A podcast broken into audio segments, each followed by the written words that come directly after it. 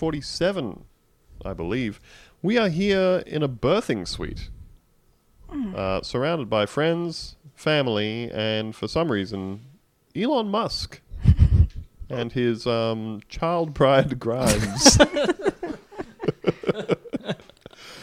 all of the uh, all of the equipment, for some reason, Elon Musk has insisted on replacing it himself with stuff that works better. Parts are starting to fall off. Two nurses have been electrocuted. Uh, and he responded by calling one of them a pedophile. Very concerning behavior from the man of the hour. Uh, that's right, everybody. Elon Musk and Grimes have finally popped out their their thing. Uh, they're holding it out and saying, "Here, I made a thing." oh. Uh, looking looking at the baby from a distance, her nose kind of wrinkled up. She's pretty grossed out by it. It's Lucy. Hey, Lucy. Hi. Oh, it's a baby, and they are disgusting. They're fucked up when they come out, man. I'll tell you that. Hideous, hideous stuff. All scrunched up. They look like little old men. All of right. them. They all do look So- like old men. So you didn't have the effect where, like, you're like, oh no, no I know babies are stupid looking, but not ours. Ours Really? came out looking like a cinnamon roll. Yeah, no, they they look they look just like a cinnamon roll. You've you've crunched it down, Oh, crunched fuck. it down, and then baked it for too long. They look like that Cinnabon that uh, Pete Buttigieg is eating in the picture, where he's not eating chicken wings. He is eating a Cinnabon. nibbling on it. Dirty Pete. Uh, and of course, standing between Grimes and Elon Musk, holding uh, the big snips to cut through the umbilical cord, is Theo. Oh God. Oh. I'm I'm so close to passing out. Just what's the the- question that like, oh, do you want to? Would you like to cut the cord? Like, fuck no, God, no, no. I I don't want to. I don't want to see the cord. I I don't want to get- know about the cord. I wanted to cut them. No, build a scaffold around the cord. Uh, I, get I you guys to cut in both there. of them, and I didn't get to. And I was pissed. Leave it attached. Number one, I wanted to ask if they would let me try and bite through it. Um, but then when you're there in the moment, when you're there in the moment, you there's only so many jokes you want to throw in there. you Yeah. know? And I did kind of want to do it, but um, but like due to circumstances, birth type circumstances, um, one being that uh, our first child, there was like something going on. The the cord was was doing weird stuff, or like you know, wrapped around her neck for a minute or something while she was coming out. Uh, and when she came out, they were like, "This baby isn't breathing," and I went, "Oh." Um, so they immediately like uh, snipped the cord themselves and ran over to a little table with her and started doing stuff. And I was like, "Oh," because they weren't telling me anything that was going on That sounds bad. it was pretty scary. It was it was pretty bad, and um and then they did some stuff, and then they were like, "Oh, there we go," just breathing and crying. and Fixed your baby. And then and they were also like, "Hey, wife of the show, your wife," they said, has um has lost tons of blood. We need to be over here now, and they just shoved uh, the baby into my arms, and then turned around and started doing stuff to my wife. And I was like, "Wow, this isn't. It's just a whole thing, you know." You're like, damn, get this filthy baby away from me, right? Get this dirty baby, this Mm. little old man away. Um, so it was all very concerning. But most importantly, the thing that mattered the most is that I didn't get to cut the cord. When the, but I did get to trim it because they just kind of blasted it off in the middle, and then they got all this stuff hanging off. Uh, and they were like, "So you can, we'll clip it, and you can trim the end." Let me That's so. Let me That's so tell you this, folks. Let me tell you this. You ever like um, you ever do that thing where you're like uh, spatchcocking a bird or like uh, cutting up a chicken into like eight pieces or whatever, and you have to like cut through some joints? It's like that. It's so hard. It's I mean, like, it's flesh. That makes It's sense. just straight up nasty, Andrew. Well, That's it's, pretty it's really nasty. weird. It's not like um, I don't know because because it's just this little sort of tube looking thing, but it's like cutting through a rubber glove full of knuckles. It's like you got to work at it with these big scissors. It is crazy. These big tin snip motherfuckers. All right. You got So- that out of your system? Yeah. You Feeling sorted good? on that? Feeling good. and then about the that one? second baby was born in a car, so a nurse just came Ah. over and cut that one off. And I Much was like, easier then. Come on! Much more chilled experience. It was actually a lot faster. Mm. A lot faster if you got, don't even make it out of the car. Um, so that's what Theo's doing now. He's cutting through this thing, and um, and Theo leans in, and he says to, for some reason, his friend Elon Musk, Elon, what are you naming the baby? And now at this point, Theo can reveal to the world, and by the world I mean me and Lucy, the name of the Musk Grimes baby because we haven't heard it yet. All right. So think of, if you can, the most Musk Grimes baby name you can possibly think of. If you're thinking of a name, maybe Techno. Techno. Techno Musk. Techno. Techno Musk. yeah, because he would like it because it's kind of like he would think that it was sort of uh, techie, but he's also a fucking nerd, so Mhm. he doesn't actually know what's cool. And He really Grimes doesn't. would would maybe name her. You ever see that clip of him dancing? no. All right, lay it, lay it on us. Uh, so uh, this is from Sky News, reputable news source. Sky News. Elon Musk and Grimes welcome baby X AE A dash twelve. AE is that is that Caesar AE? Uh, R- I just gotta hit you hit you with that one one more time. So that's X with a space, AE with a space, Stop. A dash twelve. One you're, two. no, you're lying. No. You're not telling the truth.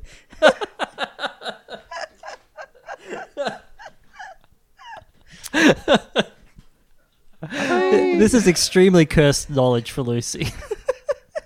you can't call a baby that. How do you, how do you straight say up this can. baby's name? You can't. Well, in some places, I remember a news story. It might have been from New Zealand about this couple that had named their baby Yeah. like just a, a Adolf just a, Hitler or something, or No, there was it was a different one where it was it was just like a string of letters. Um, it wasn't anything. It was like you know someone mashed a keyboard. Um, and and the local government went, all right, you're getting done for child abuse because you can't name a baby You can't that." do that, but I guess you Yeah. can if you're Elon Musk and Grimes. well, you, You can, if you're in a billionaire, America, Yeah. Mm, true. Where they have freedom. Allowed to name their kids Freedom all to sorts call of their shit, baby- like Tyler, X McKaylee, A Jaden. twelve. Remember when Azealia Banks said X- Grimes smells like a roll of nickels?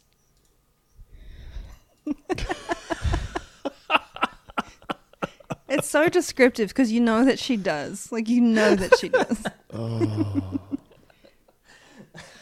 Um, I I just want to point out here um, that this baby is the first baby for Grimes, whose real name is Claire Boucher, while Elon Musk, 48, has five sons from a previous marriage. Oh my god. Cool. And they've got to be like half her age too Mm. at this point. well, she, yeah, she's 32. And he's 48. That's not at all. That's not old at all. 32? Hmm. Hmm. Basically, your life is just beginning at thirty-two. Well, that's. Let's be honest, it's frankly distressing news about this absolute scam of a marriage. Mm. Thank you for that. Oh, yes, thank you. thank you, Theo, for It's laying that rolled one in on us. like several minutes before we started recording. like, Oh. oh, this is extremely upsetting to know. Very I can't wait to upset my friends. Now, seeing as it is the um, scam marriage of the century, it seems only reasonable that we would uh, use this chance. Bless you, Theo. It seems only reasonable that we would use this chance to give an update in the segment Scam Watch.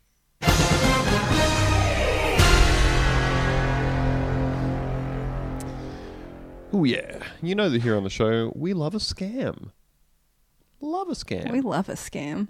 Oh, and we did talk uh, several weeks ago about celebrity chef and sun-staring dipshit Pete Evans. Um, just, just a real. I don't know. Let's. Uh, could you describe Pete Evans for us, Lucy?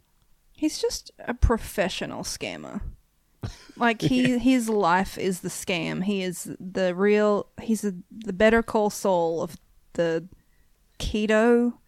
s- Hmm. Keto world. Paleo. Paleo. Paleo world. Mm-hmm. So we talked about um, we talked about his uh, book of of baby recipes, which was which was officially declared as deadly to all babies. Extremely deadly. Um, I That's think just also, the worst review you can get for your baby book, isn't it? I think also he might have been the first scam that we ever covered on the show. Quite Really? possibly. He's been scamming a long time. This is like Hmm. way back in Boonta Vista year dot, I think. Gotta What, respect what the were we grind. covering about him at the Oh, I time? can't, I can't remember. So, uh, well, what Wish we I were could. talking about with him several weeks ago was, of course, his promotion of the Biocharger NG device, Now this I Um, remember. which you know you you sit in a room and it flashes some lights, and you get your molecules jacked up to the nines. You know, That's right. That's right. Love to have my um, I love to have my molecules zhuzhed. I like them jacked. I don't like a calm molecule. Yeah, I love to turn on the machine and give all of my molecules a French tuck. Love to, love to get a vibe check while also sterilizing myself. So, uh, the Australian Therapeutic Goods Administration has issued two infringement notices to Peter Evans Chef Pty Ltd, the company. This is from an official statement from the TGA, totaling $25,200 for alleged breaches of the Therapeutic Goods Act 1989. Which is, I should say, one and like a half the price of the device itself. so they have to sell like one and a half of these to pay the fine off. Just cover the fine. Uh, Mr. Evans is the sole director slash secretary of the company. The TGA received a number of complaints. I believe one was filed live while we were recording the episode. No, I filed to the ACCC, who very kindly pointed. Uh, they said uh, they cover most of this stuff, but for this stuff, uh, you go straight to the TGA, who have already fined them. Um, thank you to the lovely person from the ACCC for that personalized email. there you go. TGA received a number of complaints about the promotion of a quote, scare quotes, biocharger device that occurred during a Facebook live stream on 9th of April 2020. Mr. Evans allegedly live streamed on his Facebook page, which has more than 1.4 million followers, with claims that the device could be used in relation to Wuhan coronavirus. A claim which has no apparent foundation and which the TGA takes extremely seriously. Any claim that references COVID 19 is a restricted representation under therapeutic goods legislation and is of significant concern to the TGA given the heightened public health concern about the pandemic. The TGA recently published a warning to advertisers and consumers about illegal advertising relating to COVID 19. Uh, they have issued the company with an infringement notice in respect of the representation made in the live stream slash video. A second infringement notice was issued for alleged advertising breaches on the website www.peteevans.com, which is maintained by the company. The page for the biocharger included claims such as, quote, proven to restore strength, stamina, coordination, and mental clarity. Sharpening your mental clarity, recovering from an injury, comma, stress, accelerating muscle recovery, and reducing stiffness in joints. As the biocharger device has been represented by the company as being for therapeutic uses, it is a therapeutic good within the meaning of the Act and is subject to the regulatory framework established under the Act and administered by the TGA. Ladies No. and gentlemen, we got him. Got him. Uh, the only upsetting thing, of course, is that this will have absolutely no Zero impact on Pete Evans None in whatsoever. any No. material form. More more money his than we can even imagine having, and a brain that doesn't work. That's what it's all about. That's called Stop. hustling. Big old dumb brain full of scams. And Uh, saving like 5% of his brain to call the coronavirus the Wuhan coronavirus. in a little creative flair. Now, I did also notice on news.com.au a little follow up to this. Um, after being fined $25,000 for spruiking a light device he claimed could fight coronavirus, celebrity chef Pete Evans has been copping it again. Now, the language in here. I love like I I don't love news.com.au. It's a piece of shit. I don't love Australian tabloids, but there is a certain charm to the very clearly Australian language used in news stories. Um, you know, like when they say on the news that somebody got king hit to describe a terrible assault. Just really copped it. Yeah. yeah. We're hearing reports tonight that an innocent man in a nightclub has copped it sweet. Um, so the 47-year-old took to Facebook yesterday to host a Q&A with followers only to be faced with a fresh blow when he was told he'd, quote, lost the plot. In a live session that has since been deleted from his page, Evans awkwardly reads out the comment from someone called Deb who had tuned in. You've lost the plot, mate. Such a shame, it reads. What is? What was Deb on board for, and what was the point we lost Yeah, Deb? wh- where did you lose her? At what point was Pete just with it? At what point was Pete Evans just fucking all no, no, I over was it? yeah. Look, Pete, loved your work with that book that killed all the babies. Loved uh, Loved it. Uh, my baby never looked whiter uh, before leaving this mortal coil. However, uh, when you claim to to cure coronavirus, that was a bridge too far. it. That's okay, Deb, he laughs. Is it because I'm sharing recipes or because I've shaved my head and grown a beard? You got him. You got him, Pete. Got- they just got they him. described that as clapping back at Yeah. his follower. Destroyed another leftist. Thanks, Pete. Oh, just, just another, um, and a, just, just a pro pro scam artist, and we kind of got to respect it, you know. You gotta respect it. It's incredibly dangerous, and many people will take what he says seriously, but you gotta respect the grind. I sincerely hope a squash ball goes extremely hard up of up his urethra. and It's just lodged in the head oh of his goodness. penis. Oh my gosh. Wow. It's a dangerous sport. Sure is. Yeah, um, I uh, I just can't help but imagine the person who saw the biocharger thing and was like, I need to take out a small loan. I'm gonna go. I'm gonna go down to the bank and take out a small loan for personal health reasons. Right, because no one just has this money on hand. You've got to, you've got to really want that biocharger. Fifteen thousand dollars US. It's a lot of money. Wild shit. it's a lot of money. Do you reckon that includes shipping and handling? Because that You'd really motherfucker's hope so. going on a truck. Shit Way, looks man. heavy. I'm gonna thing look would that up. be- You that guys- thing would be. It would have to be so heavy from looking Mm. at it because looking at something that big, if you picked it up and it just felt empty, you'd be like, "No way is this working." That's So true. I you feel know like they've they've, just packed some bricks in there to make it feel like there's some real machinery inside of it. Yeah, there's just like a, a five kilo uh, weight plate on there. you Yeah. oh Um, shit! I didn't. I didn't see this. They charge a thousand dollars per year for software updates, what? Ah, and four hundred and ninety-five dollars per year for personalized recipe consultation. There's more layers to this scam that I hadn't even seen yet, and I was just looking for shipping. thousand dollars. I assume US a year. Yes, 1,195 American clams per year um, for your biocharger to in- to continue to gain value and increase in capability. It's just That's charging the. You get one person to buy this, and it's it was all worth it. God. Yeah, that's a that's a lot of money to, I guess, pump out some more recipes that slightly change the light pattern that the thing blasts at you. You Oh my god! Oh my god! Guess guess how much it costs to ship the bio- What? How much? seven hundred dollars. I more. Oh, oh my god. the cheapest. the cheapest ship. The cheapest is thirteen hundred and ninety What? Fuck. dollars. How? Th- Thirteen hundred dollars to ship my fifteen thousand dollar light device. Oh my god! Wow, This They're just- rules. they are raking it in everywhere. I'm impressed. They get you coming and going. You, gotta think they'd only understand. get you coming, but They get you going too. they got you going. Wow, incredible.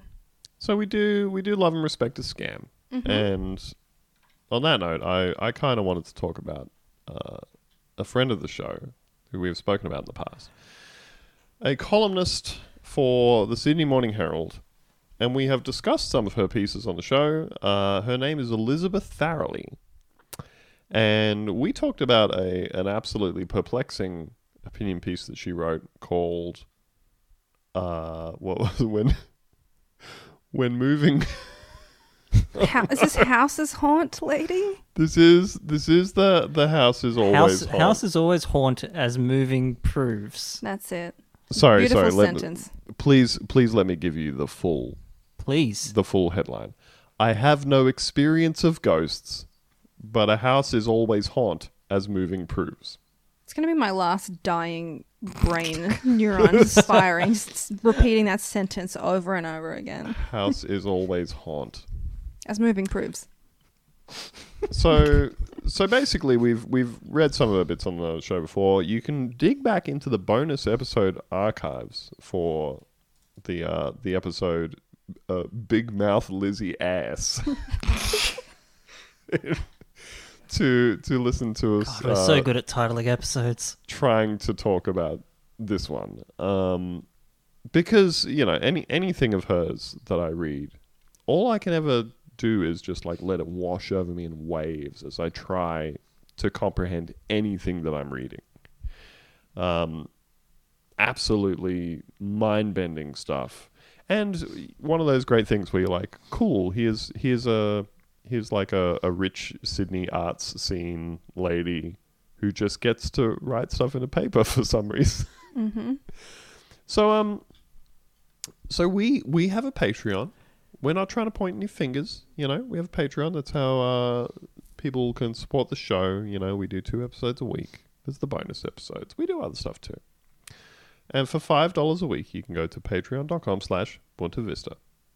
Get yourself some extra episodes. Yes, we're putting them all out free at the moment because we're good people, and everybody needs some content during the lockdown. Other people use Patreon for other things. In the case of Hmm. Elizabeth Farrelly, she has used it to set up a, a Patreon called Broken Creek Farm Diary of a Plague Year 2020. And it says she's creating a citizen's experiment in regenerative farming during pandemic. Now, you might be asking, what does this entail? So I'm going to hit you with the about section here. Broken Creek, an experiment in regenerative farming during a year of pandemic lockdown. Our motto the industrial revolution is over, the ecological revolution is well overdue. Bring it. Our mission. With over 7 billion people on the planet, many argue that industrialized and GM food production is essential, but highly processed food is linked to obesity, diabetes, and cancer, while ergonomics destroys soil, depletes water, and, deri- and drives climate change. Perhaps there's another way. Perhaps industrial, scare quotes, food science is not the answer. Perhaps we can reconceive food production as a collaboration with nature rather than an exercise in dominance. Planet care is no longer some weird hippie thing. It's an exercise in badass survival. Mm. To survive as a species, we need to enlist nature's strength in increasing yield while also enhancing planetary and human health. Broken Creek is an adventure in intuition, a city girl's baseless hunch that the future lies in the hands of small people without money, and the growing clean food- Without money. sorry, We'll, we'll get into that. sorry. and that growing clean food in a soil replenishing way is an experiment worth trying. We'll be building stuff and growing stuff, succeeding here, failing there. Naturally, fate takes hold. This experiment was just getting off the ground when pandemic hit, which is very as as as moving proves. Houses always haunt when pandemic hit. When pandemic hit, So the first year of living dangerously on the land has become my diary of a plague year 2020. Now, the the very first post that is available here, uh, a publicly available post, is in which she describes that she had been considering doing this for some time, um, and has bought a hobby farm, basically. She also has a post in which she goes on about how it's unfair that the Australian tax office is classifying this as a hobby farm, d- despite her feeling quite serious about it. oh my god.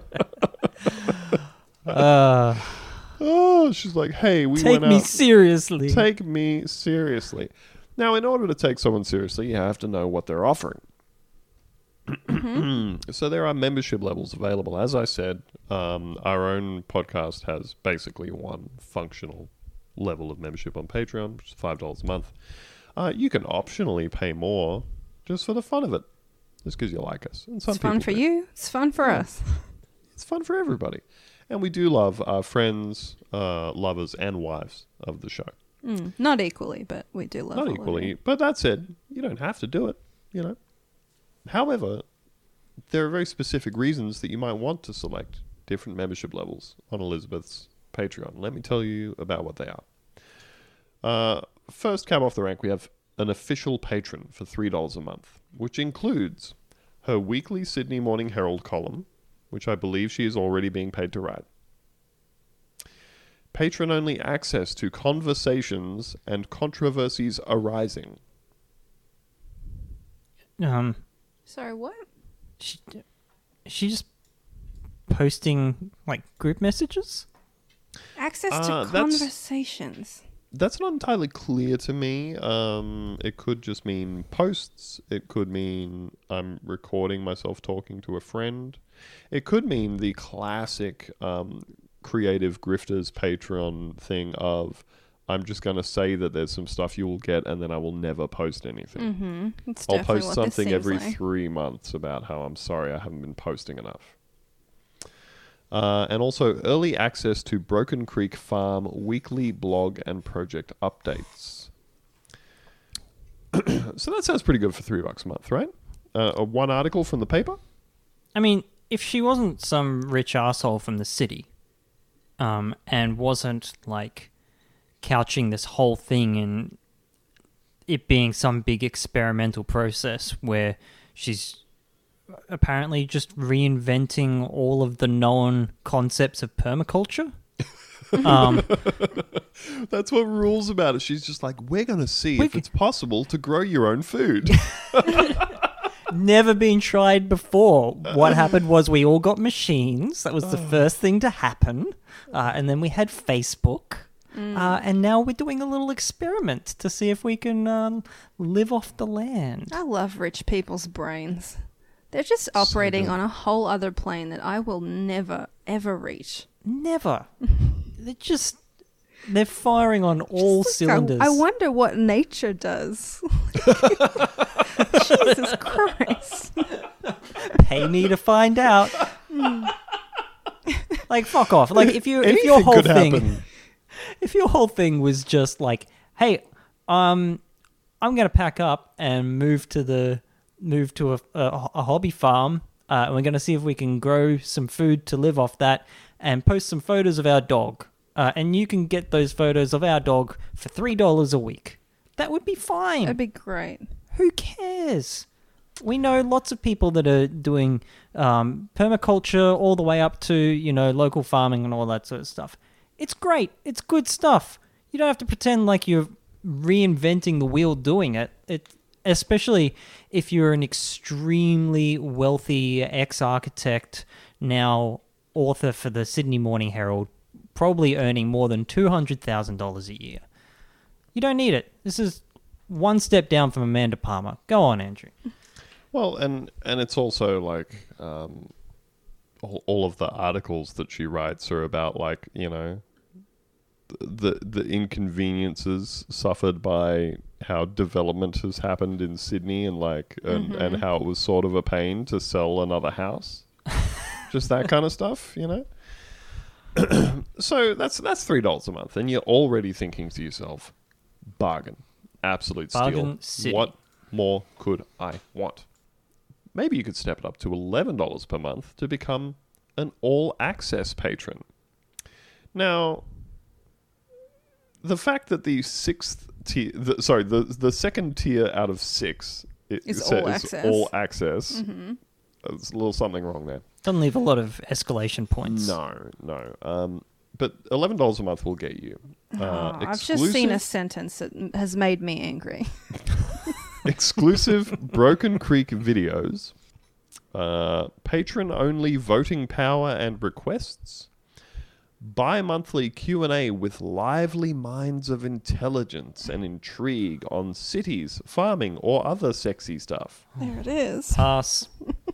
Pass. Oh, Elizabeth, could you take a break from the cool stuff you're doing with your farm to talk to me about sexy things like cities? Sexy stuff. personal invitations to events, talks, and book launches. And again, just another thing. Just planning for a book launch about this. Love it. Yeah, I love uh, I love uh, asking people to fund all of my pursuits. As I say, oh yeah, I could invite you to some of my events and book launches. There's nothing that says I really need the money like that. Um, and you get everything in the previous tier. Okay, you're thinking that's pretty good, but what if I went all the way up to twenty-five dollars a month to become a super patron? Hmm. That will get you occasional working weekends on the farm. Come and help plant trees, dig holes, build fences. Are you fucking kidding me? Imagine paying paying a fucking stranger 25 US dollars a month so that you maybe at Could some give them point free labor. can travel to their property and fucking dig holes for them. I'll tell you, I'm I'm in the middle of building a fence right now in my backyard, and I fucking wish I had the money to pay someone else to build it for me. Yeah, it straight up sucks to do things, as Well, like- I'm sure she's going to find out. This this specifically, no, well, don't get me wrong. I like doing things. I would fucking love it if like I had nothing to do but those things. You know what I mean? Oh, Like, I hate doing things. No, if if I Every had, time I think of doing things, it fills me with anger. if I had nothing to do with my time but like landscape my yard and do you know build fences and all that kind of shit, it'd be nice. And also if I had the fucking money to do it.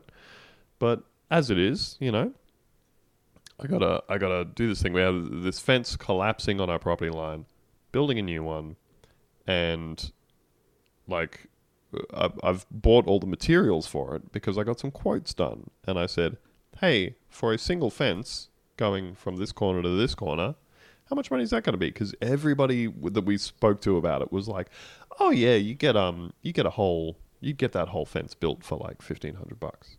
Oh no, no, no! There's that is a fifteen thousand dollar fence, my friend. Yeah, and and every every quote that I got back from people was like, "Yeah, that'll be five thousand dollars," and I was like, "Well, looks like I'm building a fence." Um, so the only option available to us is borrow money in order to be able to buy the materials to then construct the fence ourselves over the course of however many weekends uh, in between doing my full time job. But see, Andrew, this is why we're not rich. We're not thinking true. like Not rich thinking like people. this. Thinking rich. So, look, that's one option. And I right, hear you. right, That's a- in, right into mailbag at boontavista.com if you would pay me significant sums of money to come to my house and build my fence for me. Because maybe I'm in the just- wrong gig here. We're just suckers over here. We're paying other people to do our shit. They should be paying us Mm-hmm. for the So, you know- privilege. Once you're done working on Lizzie's farm for the weekend, once you're done digging some holes and putting up fences and stuff like that, which is totally very fun and not fucking backbreaking labor, uh, you're gonna miss it. You know, once you've gone home, you're gonna miss it, and that's why you should step it up to thirty-five dollars a month. Become an ultra patron, and then you get a six monthly Skype conversation with Elizabeth herself. Six monthly. Oh, thank you, Queen. Oh, This is so unhinged. I, I, this one's really, it's really doing a number It's, on me. it's probably one of the most narcissistic things we've done on the show so far. Mhm. It's um so just just for clarification there, that is paying six hundred and fifty two Australian dollars a year to be able to talk to Elizabeth Farrelly twice on Skype. But I assume go out to her place as often as you want to dig ditches. Well, it says occasional working weekends, so I'm sure she doesn't want people bothering her all the time, sucking all the good information out of her brain, uh, week in, week out. You know? She's got to keep something for the uh, intellectual and sexy conversations. I think like I, I'm gonna keep referring to our own Patreon here, right? Because I think when when we first put it up, we were like, wouldn't it be insane if somebody paid five dollars to listen to to a thing we'd done? And, and we were like, ridiculous. No, no one's gonna. No care one's that going. much No one will simply do this. and and you know we've we've kept the thing pretty much the same the whole time, which is for five dollars a month you get all the new episodes, you get the entire back catalog, and you get the the, the Discord and whatever else. Um, and and I think you know we all we all kind of feel however we feel about that, but at the very least we can say that if somebody is paying for that subscription, I think that they are trading a reasonable amount of money for the labor that we are like consistently doing. And in for order to make the show. receiving a tangible benefit. It it takes at the very least two hours a week of time to produce two hours of material. That's outside of the other stuff, the editing and all that sort of thing. And so to say, you know, will you give somebody five five US dollars a month uh, in in exchange for four hours of content? That to me, that's fine. That's reasonable. What's not as reasonable? Let's see. Uh, VIP patron, forty-five dollars a month. Oh, it keeps going. Yeah, I thought we were done. no, All we right. only we only just got into the second half of the tiers. so, so then we have VIP patron forty five US dollars a month, which includes everything from the previous tiers. So you can you can be her employee, who pays her to work there. Um, you can get to talk to her twice a year on Skype. Uh, forty five dollars a month will get you a 300 word article twice yearly on a topic of your choice. The phrase 300 word article is impressive. 300 words is more like a couple of paragraphs. it it? sure is. It's three paragraphs, essentially. Oh, what would you ask her to write about for you? Mr. Bean slash Vic. Yes.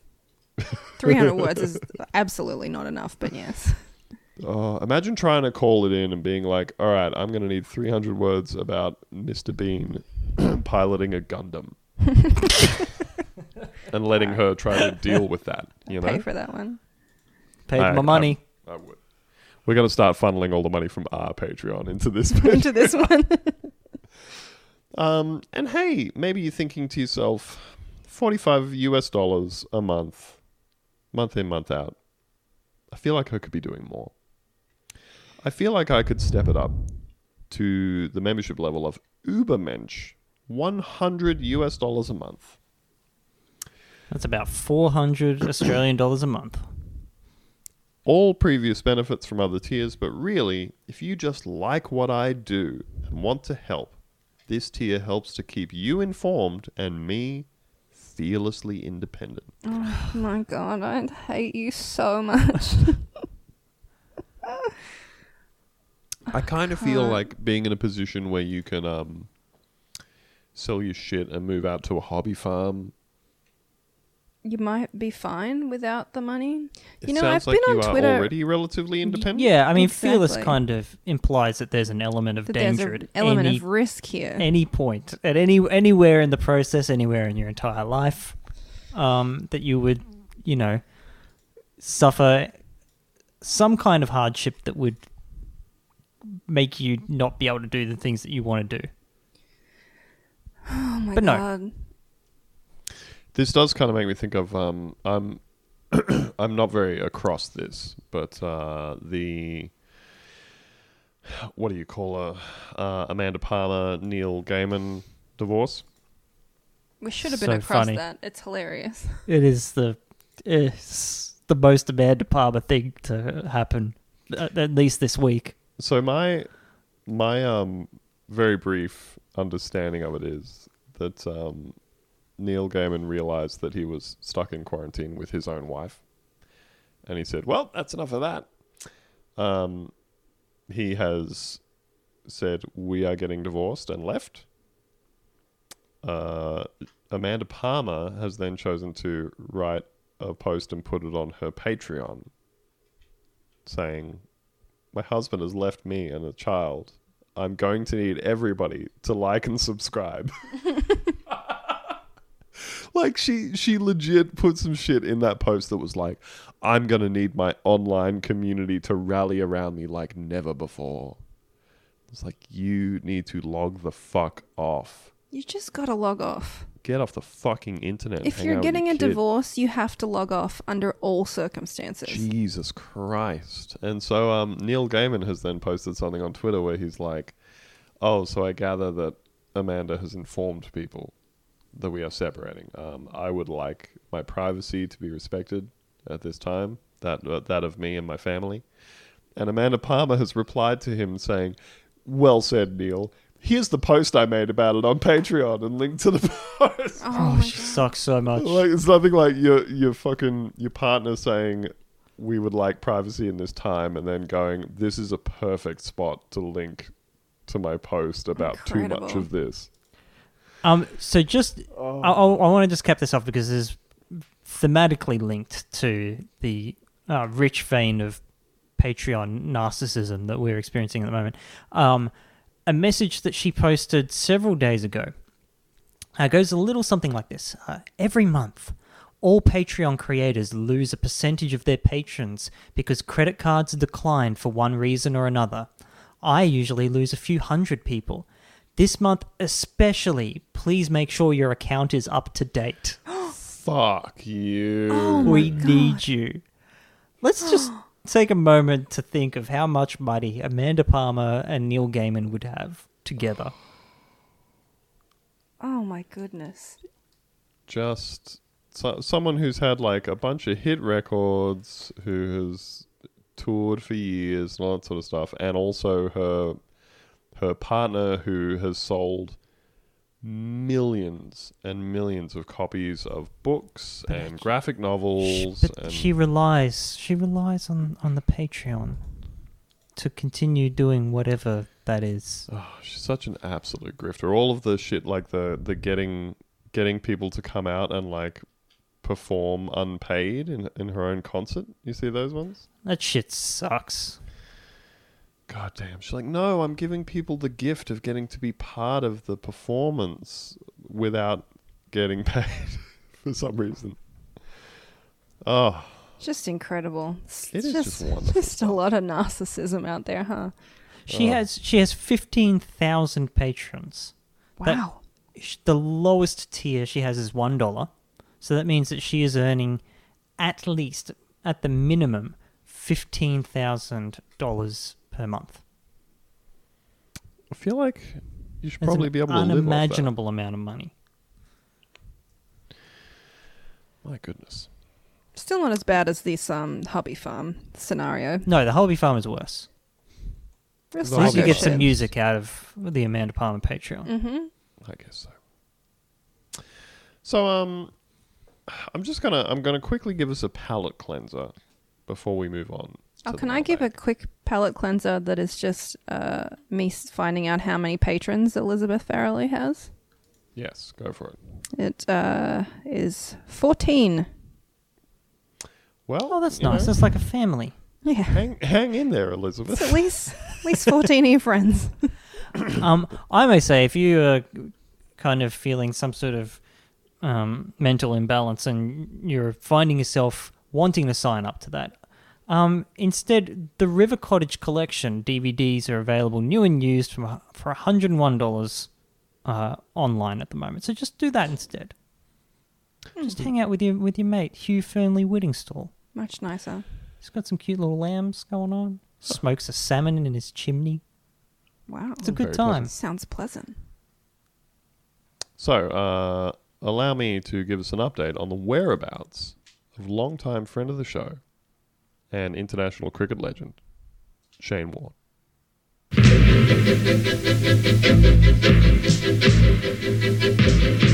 Warne, Warne, Warne. Where is Shane Warne? Warne? Where is Shane Warne? Where is my friend Shane Warne?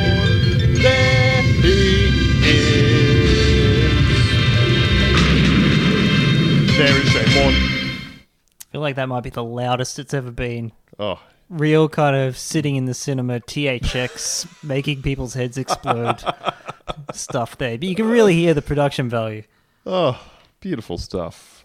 Now, um, this is, of course, the one kind of Shane Warne story that is still available, which is when a sports outlet publishes a story about a thing that Shane Warne did ages ago, uh, back when he was playing cricket. So while this story says that it was published on April 21st, 2020, uh, they're actually talking about a thing that happened in 2006.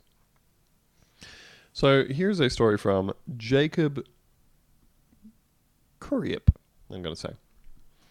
Uh, no underwear and socks or no cigarettes for three days in the Australian wilderness. For most people, that would be an easy choice, and so it proved for Shane Warne in 2006. Where Warne and the general populace differ is that the king of spin elected to keep the darts and leave the dacks, according to former teammate Michael Clarke. Already unhappy at being called back from a country stint in August for a three day training camp in the outback ahead of the Ashes in November, Warne was not having a bar of it when coach John Buchanan told him he would have to leave his cigarettes behind.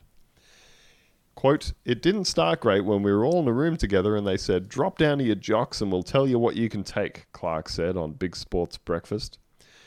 What they were allowed to take, Clarke recalled, was two t shirts, a pair of pants, a pair of joggers, a cap, three pairs of socks, and three pairs of undies. For someone like Warney who loved to smoke, he pretty much told them he's not coming unless he can bring his smokes. It was World War Five.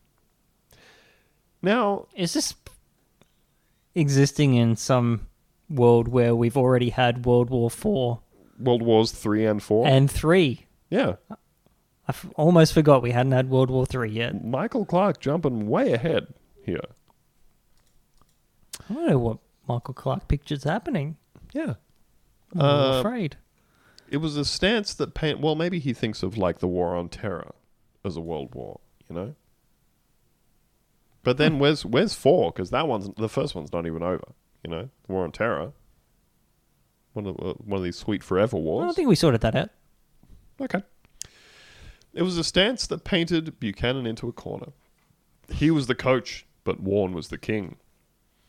Quote, I would imagine John Buchanan would have been standing there thinking, oh my god, if we tell Warney not to come, this is going to end in a disaster.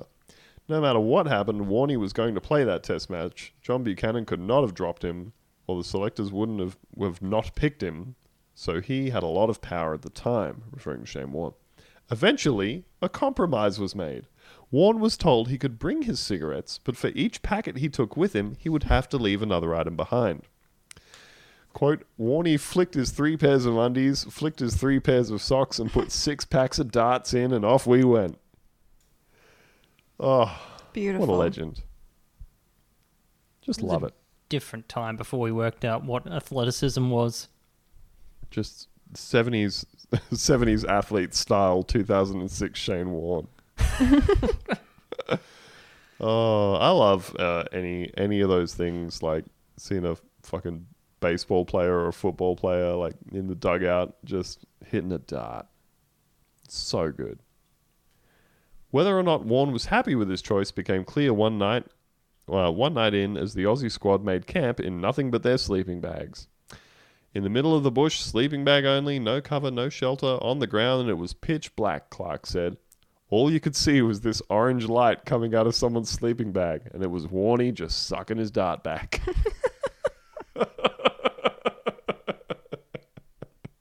What a beautiful image.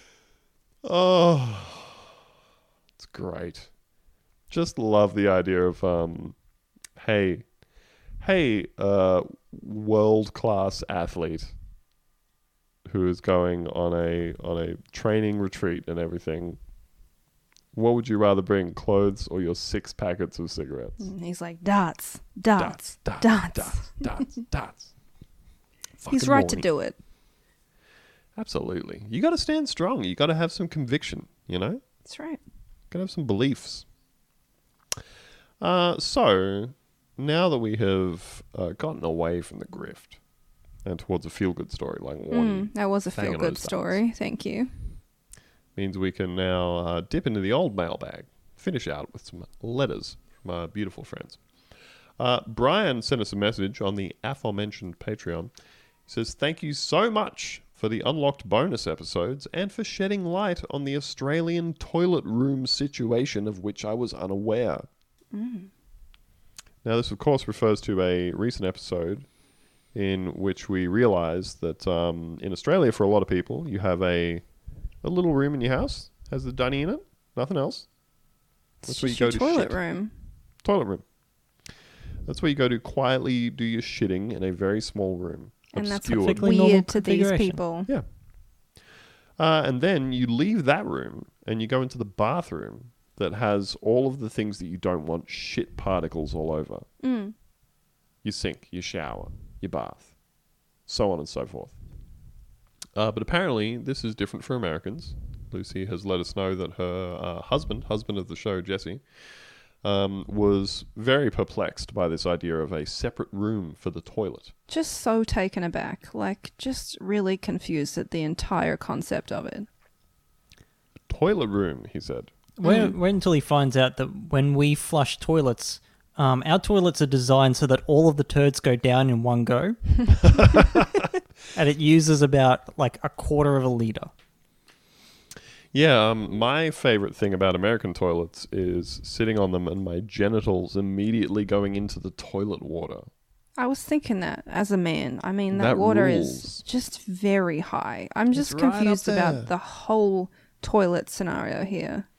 I don't know if the theory is that like you you take a shit and it just slides calmly into the water and you don't get any splashback or something. But number one, I don't need it that close to me after it's been out of there.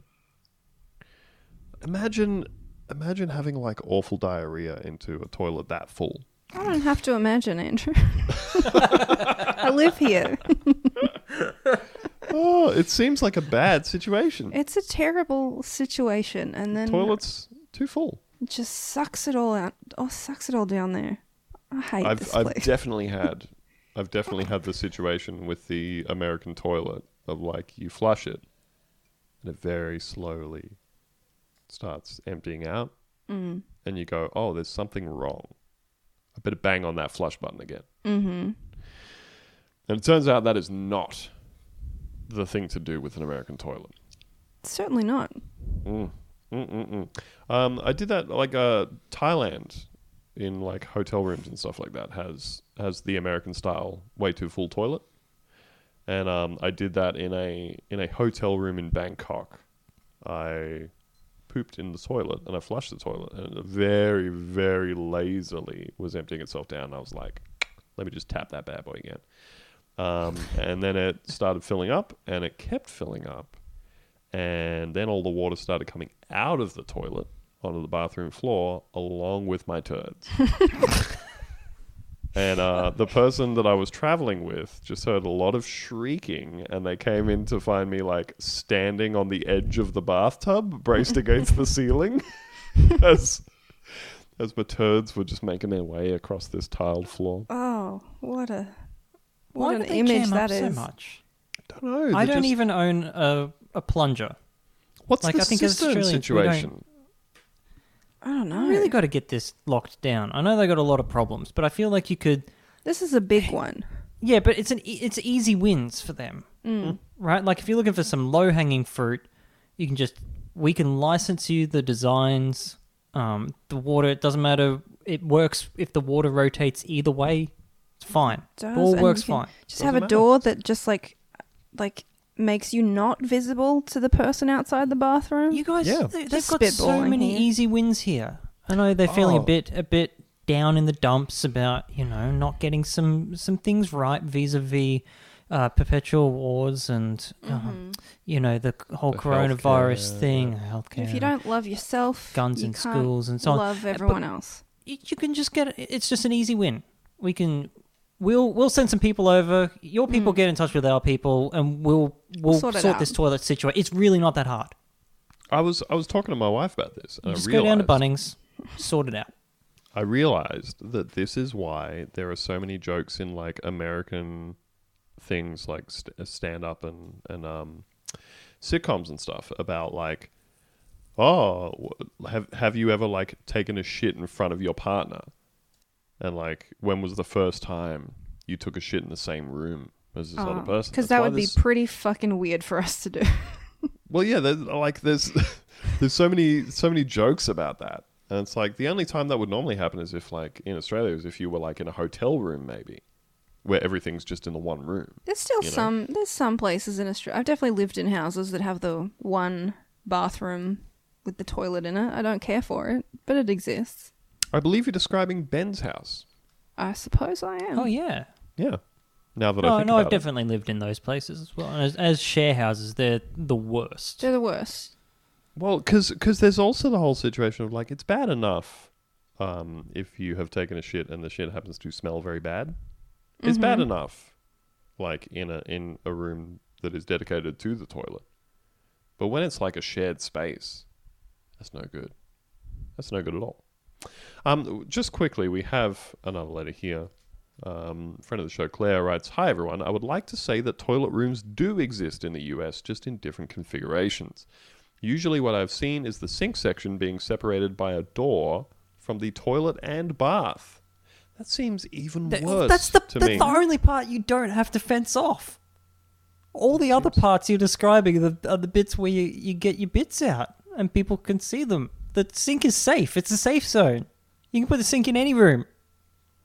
I'm if it's a larger by this. bathroom, all right, try and try and picture this in your. Let's uh, let's all go to our mind palaces here. Mm. If it's a larger bathroom, it will usually be the shower, sink, and bath, with a smaller room dedicated to the toilet. My old house had a sort of weird shower adjacent to toilet room configuration, which involved three doors and intricate locking mechanisms. What? don't That's just have not to- right. It's not like overboard. jail. You don't have to put the toilet behind several sets of doors. It's like the um, it's like the the opening credits to Get Smart. You know. He's just going to the toilet. yeah, the very last one opens up and it's just a shitter sitting there. and then he and then he turns around and it closes and slams on his dick. Uh, Claire says, uh, this being said, given that these were college students, the situation was likely some apartment where any toilet and rest of bathroom situation existed. Sorry if this doesn't make sense. I took Ambien, but needed you to know that while rare, these dens of tranquility do exist. I'm enjoying the thought of like taking Ambien and just And slowly like, "Oh, I gotta- sliding into worse and worse toilet, toilet." situations. Yeah, Befo- we've, before we've got the room, and then we've we put another room inside of that room, and the toilet's sort of doing its own thing in there. Uh, I know it sounds crazy, but I've taken some drugs. Thank you for writing in. Thank you so friend of much. The show, Claire. Um, here's another one for you.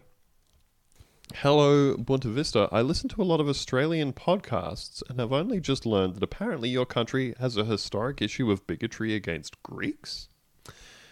Having lived my whole life in communities like Chicago, where there are a ton of Greek people, I find this unbelievable and hilarious. Is this real? If I visit Sydney, will I be mocked for my love of lamb and oregano? Is that why George Miller doesn't have a Greek name? In the States, there is, to my knowledge, only one major event of racism against the Greeks when all the Greek people were driven out of Omaha in 1909. Eventually, they did let us back in. Any insight you can provide would be appreciated, as I would like to visit your wonderful country one day. Thanks, George, Greek last name withheld. Now, we're going to do a little, um, we're going to do a little role play here, Theo. Theo, you're going to be George, and you're going to ask me um, if Australia has a historic issue of bigotry against um, an immigrant population. Sure, and I can kind of see where this is going, but it's Mm-hmm. fun to play along anyway. Um, Oh, uh, hello. hey Hi. Andrew, hey, so uh, George here. Um, just wondering, does Australia have a historic problem with bigotry Yes. against? Yes. See ya. Well, See you later, George. Uh, yeah, let me let me explain, George. Um, if if there is a populace, if there is a populace that has migrated here en masse at any point in Australia's history, then there has been an issue um, they they were the ones who got tarred and feathered for the next twenty to thirty years. Yeah, we guarantee that for whatever community you're pointing at, there is uh, a unique and native slur for them. But don't worry, we're past that one now. We've uh, moved on to whatever the most recent immigrant population is. Yeah. Um. So so like, and and there is there is another very specific Australian aspect of this. I'm sure that people might write in and describe similar things to us. If you do want to do that, mailbag at boontavista.com. But um, there is a very specific Australian thing, which is for populations to have moved here at some previous point, Italians, uh, Greeks, Vietnamese, Chinese, uh, all this kind of thing, where there has been a a big issue when like large populations have have moved in and people have gone, hey, uh, you dirty beep beep beep beep beep slurs slurs slurs, um, for let's say a couple of decades until everybody just is kind of used to it now, and um, we can get your food at the takeaway and we like it. As soon as as soon as we can get your food from the takeaway restaurant and we like it, then you're in. Yeah, I mean, it may seem like we're getting worked up. And, I mean, at the time, we probably are. But it just takes us a couple of decades to get it all out of our system. We kind of say all the slurs, and then we kind of move on to, um, mostly move on. Well, there's a, there there's a third aspect to this, which is um, everybody has to act like they've all been cool with it the whole time. Uh, and if if there are the slurs that Theo was referring to, um, ideally, if you you as the migrant populace, if you can refer to yourself as that slur and allow Australians to playfully refer to you as Yeah, that slur as well, Because we were just having a bit of fun. it was you just a know, bit of fun. just it was a couple of decades of fun. Just bants. You've never you've never had a 25 year long joke at someone else's expense? What are you, a bit uptight? You know? Um so yeah, and then everybody can gather around and say, "Hey, the Greeks, they're cool. You know, they came in here. Um, they bought us their lamb, their oregano, uh, their delicious meats, and we all played soccer together, and it's fine. They're model model members of our community. They assimilated. That's the word they love to use. hmm Some of my favorite troops are Greek. So so yeah, basically everybody everybody likes to just ignore the part where the very expansive period of racism happened and then say, "See, we're a beautiful multicultural melting pot." What a real distillation of the Australian spirit that is. Yep. It's beautiful stuff. I would love a souvlaki though. I tell you what. Oh, fucking Suva. Imagine being out. Imagine being out, having a few too many beers and getting a getting a souvlaki. What a dream. God damn. Be beautiful. I need to make some bugatsa again. Mmm, delicious. I know God, who's made you a good bugatsa. Bugatsa. It's fun to say. It's great to It's eat. much more fun to eat. It's um, yeah. I I I very much encourage you out there, folks. If you have never made or eaten bugatsa before, uh, look up a recipe. Get yourself some phyllo pastry, some eggs, some sugar. Make that bad boy because it's delicious. uh, hey, here's another one. Uh, howdy and g'day. Audrey here, medium time listener, long time friend. Uh, as Ben and Andrew know, I am an essential worker here in the US, and it sucks big ones. Uh, so Audrey, a beautiful friend of the show, Audrey, um, who we know from the online, uh, has to work in a in a big store, and is is just compelled to be there and interact with people all day long. Um, she's one of these poor souls who has to like get up at three a.m. to be at work. You know. But hey, they call her a hero on TV. it might be okay. Like that that lifestyle might be okay if you were like Kyle and Jackie O, and you got paid a million dollars a year to get up at like three a.m. and then uh, call a child sexual abuse survivor a, a slur and make them do a lie detector test or whatever. Remember that? Sure do. Thanks Pretty for bad. that reminder. Feeling good. Oh, but yeah, the, my my point is though that they get paid a shitload of money to do that. Uh, Audrey doesn't. So she says something that would make me feel supported and encouraged is to hear all of y'all say methane gas closely into your mic.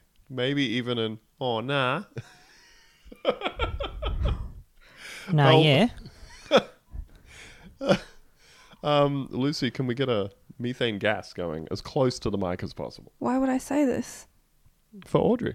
Do it for the troops. You go first. Okay, here we go. Uh, methane gas. That's beautiful. Um, And uh, methane gas. Methane gas. Um, and I'm I'm gonna switch it up, and I'm gonna give you a yeah nah. Nah. So that's yeah. that's the double whammy. Uh, she says, "Thanks for making the bonus episodes free. It's been making working at 4 a.m. more bearable." Oh, good luck that. Sounds like shit. I'm sorry. That sounds terrible. Uh, Semper Fi or whatever, Audrey.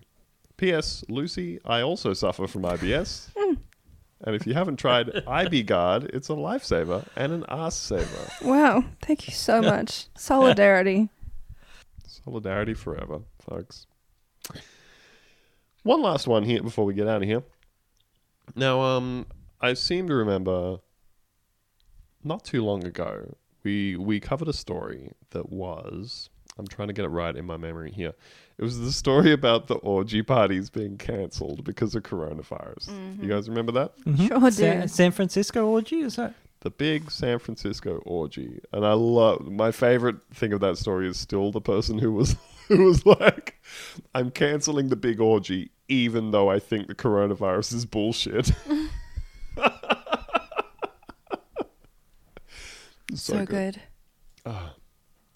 So this um, friend of the show writes, "Hi there. I binged the podcast in the last couple of days, and you asked the question of how the swinging slash orgy community was handling COVID. The answer is not well. Websites dedicated to setting up meets between people have become just desperate cesspools of people demanding pictures and detailed stories of people and couples within the community. It's hilarious and kind of sad at the same time. At least the exhibitionists are having a good time, as demand for their work is at an all time high. If you are going to discuss uh, this on the podcast or on Twitter, I would appreciate if you didn't name me.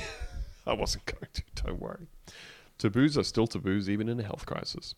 Absolutely love the podcast. You are all keeping me at least sane during these times of ridiculousness. Thank you for the laughs. Love from an at risk West Australian with nothing better to do.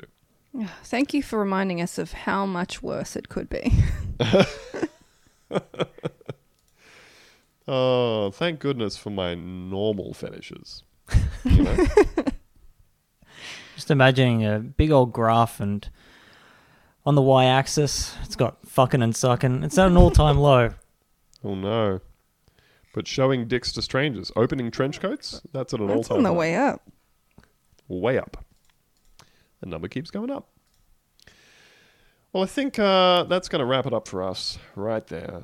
If you too would like to write in, uh, let us know something, have your question answered or whatever, you can send an email into mailbag at boontavista.com. If you're an Australian listener and you would like to leave a voicemail, maybe uh, ask us a question on there, let us hear your wonderful pipes. You can call the Boonta Vista hotline on 1 800 317 515. That is 1 800 317 515.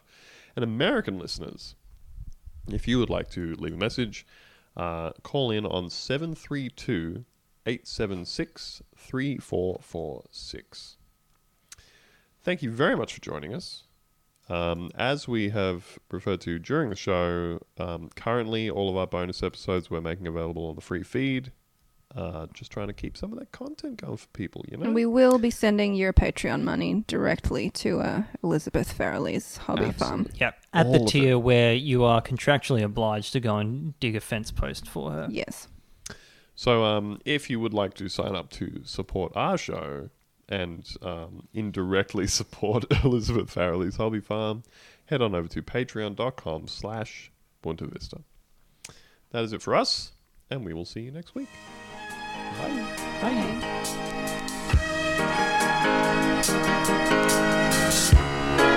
Bye.